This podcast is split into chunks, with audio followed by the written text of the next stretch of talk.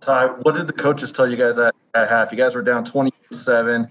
It wasn't looking good on on either side of the ball. What what did the coaches tell you guys at, at the half?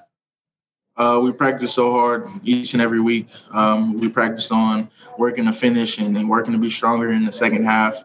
And basically, we just had to be ourselves. In the first quarter uh, and second quarter, first half, actually, um, both sides of the ball, we weren't really where we needed to be. So it was just it was just time to uh, turn up. Um, he, he, told us basically he told us if, if you don't want to go hard uh, the last 30 minutes of the game, stay in the locker room. And uh, as you can see, everybody that came out was ready to work.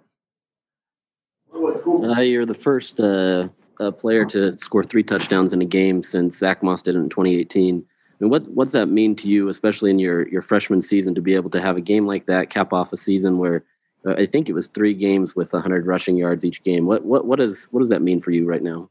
Uh, it means a lot. It means a lot actually to be um, mentioned with the name Zach Moss. You know, he's done so so many great things for the program.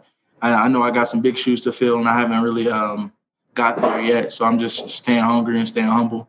And um, it, it just feels great though. It feels like um, uh, I made my mom proud. That's that's all I want. Ty, you were a, a, welcome surprise this season, especially as a freshman. How do you look to build off of this year going into the next year? Uh, get better. Um, there's a lot of things that I, I, have to get better at. There's a lot of things in my game uh, that I need to to straighten out, and that's what I'm gonna try to do.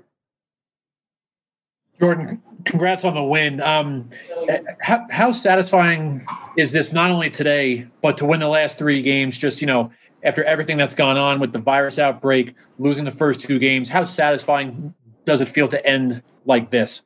Man, it's amazing. Uh, I remember before fall camp started, it was, "Hey, you may not play. Hey, you you might play."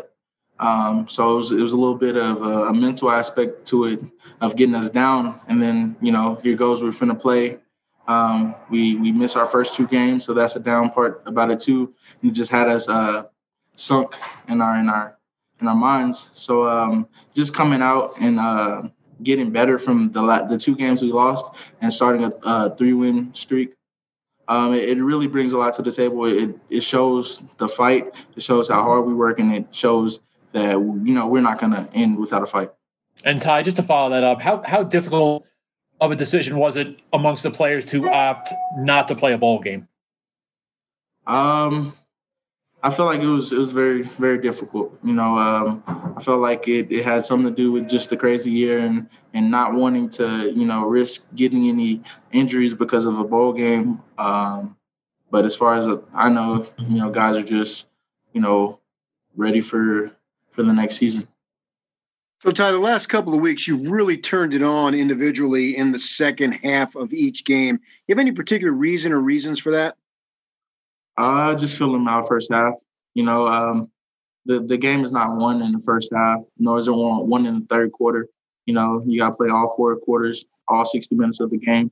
So I just felt like just um, the first and second quarter is just a, a little bit of process of me feeling them out, see how they run, see how they uh, get off blocks, see how they hit, and things like that. And then uh, this uh, second half is when you really got to uh, turn it on, especially when you're down um, 27 to 7.